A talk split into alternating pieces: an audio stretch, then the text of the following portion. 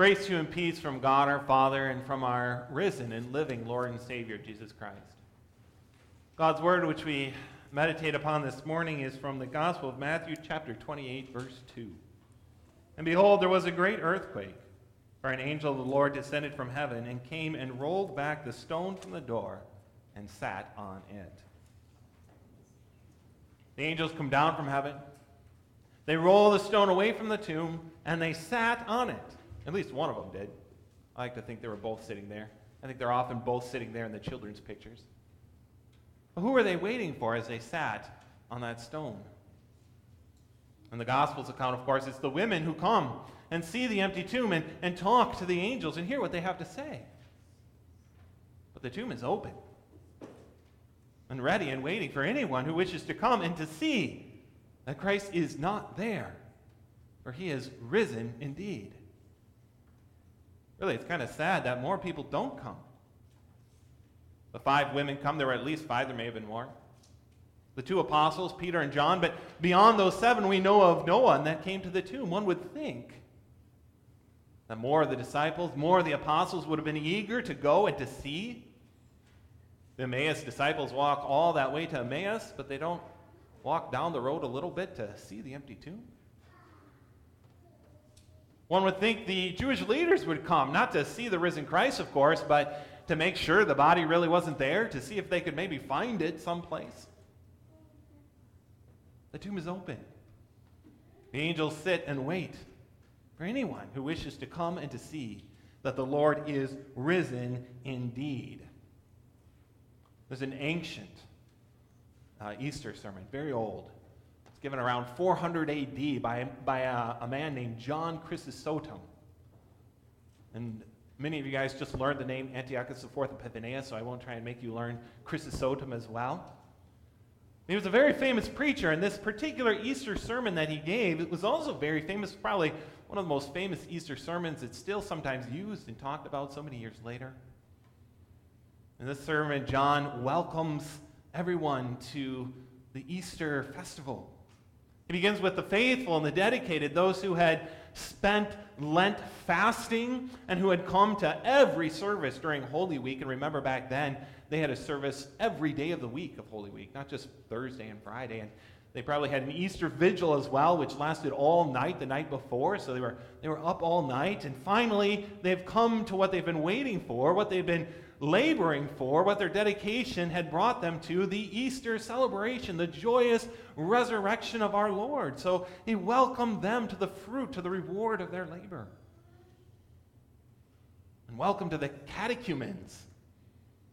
That was those who were studying because they had heard about Jesus and they wanted to become a part of the church and receive the gifts uh, that Christ came to bring. And it was very normal back then for uh, those who wished to, to be baptized to wait and be baptized on Easter Sunday. In fact, the name Easter, we don't know for sure where it comes from, but there's a very good possibility that it comes from an old Germanic word which means to wash. So our very name for this, this day of the Lord's resurrection might be the day of, of washing, the, way, the day of baptism. And we heard uh, in, our, in our scripture, our epistle reading, we heard Paul talking about how uh, we were buried with him through our baptism. We were joined to Christ with, through our baptism. And so the life that he now lives, we also share in. We have already died with him, and, and therefore we live with him as well. So welcome uh, to those who have been waiting to become a part of the church and now finally receive the opportunity to be baptized and join the family of God. Welcome to those we haven't seen in a while. People who are members of the church but have been gone, haven't been in church for a year, maybe since last Easter, maybe for longer. Maybe come every once in a while. We're glad that you came back today.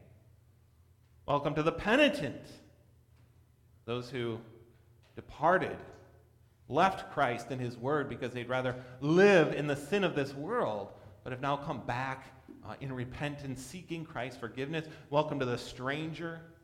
I should add, welcome to those who are hiding from winter down in Florida and have come back to the Wisconsin spring. Welcome to all.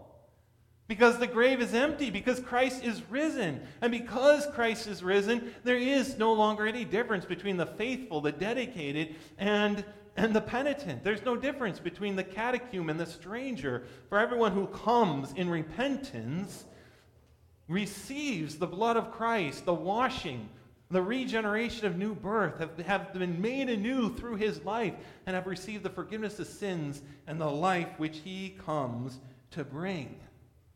The angels sit there waiting for any and for all who wish to come and see that the tomb is indeed empty.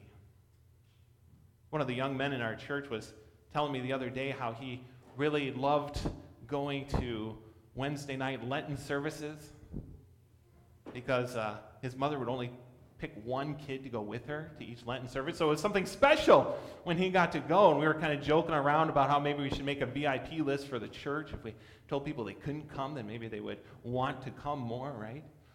Make it something exclusive. But of course, that's not the way God works. That's not the way what the church is here for, and that's the empty tomb is not exclusive. It's open for all. The angel sitting there waiting for all. So welcome all. Welcome to the faithful. Welcome to those who may have failed and slipped and fallen into sin. Welcome to all. Welcome to the day of the Lord's resurrection, to the empty tomb, to the forgiveness of Christ, to the new life which he gives to you through his death and resurrection. Come. Come to the tomb and see that it is empty and that the Lord is risen indeed. Come to the congregation of the firstborn, to, to the fellowship of those who live with Christ. Come to the embrace of the Father, who receives his lost children back with joy and with festivities. Come to the morning star, to the dawn of heaven, to the beginning of life eternal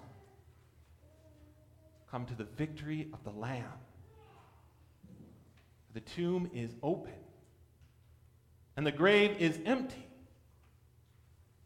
For all the angels, not just two of them, all the angels sit and wait, and all the saints and the Lamb who was slain and now live, they all sit and wait for anyone who wishes to come and to hear and to see the good news that Jesus is risen from the dead. O death, where is your sting? O grave, where is your victory? The sting of death is sin, and the strength of sin is the law. But thanks be to God who gives us the victory through our Lord Jesus Christ. Amen. Rise and sing hymn 199 Jesus Christ is risen today. Hymn 199.